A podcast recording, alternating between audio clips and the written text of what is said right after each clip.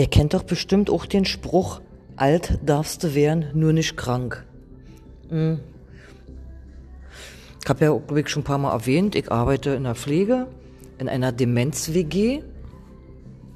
Und es gibt ja auch demente Menschen, die Schmerzen haben und unter Unwohlsein ähm, klagen und, und, und. Ey, ich meine, ich weiß, dass das hier nicht die einzige, leider, Einrichtung ist, wo, wo du dir bestimmt dreimal täglich, bei mir ist es ja nur in der Nacht, am Kopf fest und fragst, boah, wie können Menschen nur so sein? Unter anderem haben wir einen Bewohner, der kriegt eigentlich Bedarfsmed, wenn er sich so unwohl fühlt, dass du sein Weinen, sein Klagen bis nach vorne zum Aufenthaltsraum oder manchmal sogar bis in die Küche hörst. Der Raum, das Zimmer von dem Bewohner ist am anderen Ende der WG und die WG ist lang. Da frage ich mich manchmal, wie kann es sein, wenn man einen Menschen jahrelang betreut. Ich hasse dieses Wort, seitdem ich in der Pflege arbeite. Unter Betreuen verstehe ich was anderes. Es nicht in der Reihe bekommt, Bedarfsmed rechtzeitig zu bestellen. Das hat auch nichts mit Corona oder sonst so was zu tun. Mir braucht sowieso Kinder mehr das Wort Corona am Kopf knallen. Jetzt haben die Menschen nämlich wieder eine neue Ausrede. Sonst sind es die Computer, die Scheiße bauen. Ich wusste ja nicht, wie selbstständig Computer sind. Und jetzt ist es seit fast ein Jahr Corona. Ich meine, wenn ich so meine Runden drehe, von Einrichtung zu Einrichtung, habe ich eigentlich so Unterlagen, wo drin steht, welcher Bewohner was bekommt. Dann wird bestimmt eigentlich mal ein Scheck gemacht, Mensch, wovon ist noch genug da, wovon muss bestellt werden.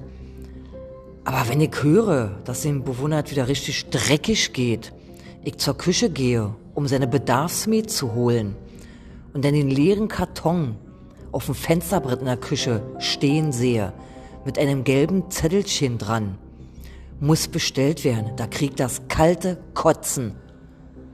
Das können nur Menschen sein, die selber noch nicht unter so starken Schmerzen oder Unwohlsein klagen, leiden? Wie, wie kann ich als Medikamentenverteiler, sag ich jetzt mal, so nachlässig sein? Ich meine, der Mann leidet nicht unter einer Agi unter Angina oder einem Pustel am Arsch, die mal ein bisschen eingecremt werden muss oder so ein bisschen Rachenspray gebraucht wird. Wie sagen, das Schlimme ist, das ist ja hier nicht die einzige Einrichtung, wo du echt sagst, Mann, ich wünsche den Bewohnern einen Rollentausch. Schon aus dem Grund, dass die Bewohner mal meine Kollegen so behandeln können und das ein Monat am Stück, 24 Stunden, so wie die Bewohner behandelt werden. Ob es das Ankeifen ist, ob es dieses, du isst jetzt, Du stehst erst auf, wenn du was gegessen hast.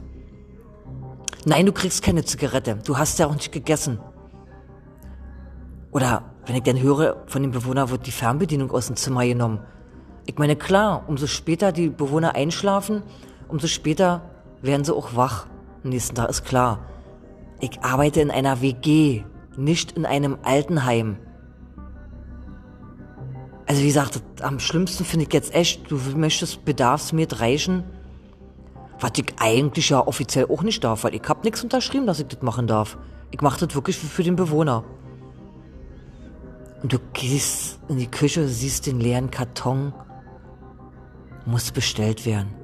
Ich wusste ja nicht, dass so ein Karton erst einsichtig ist.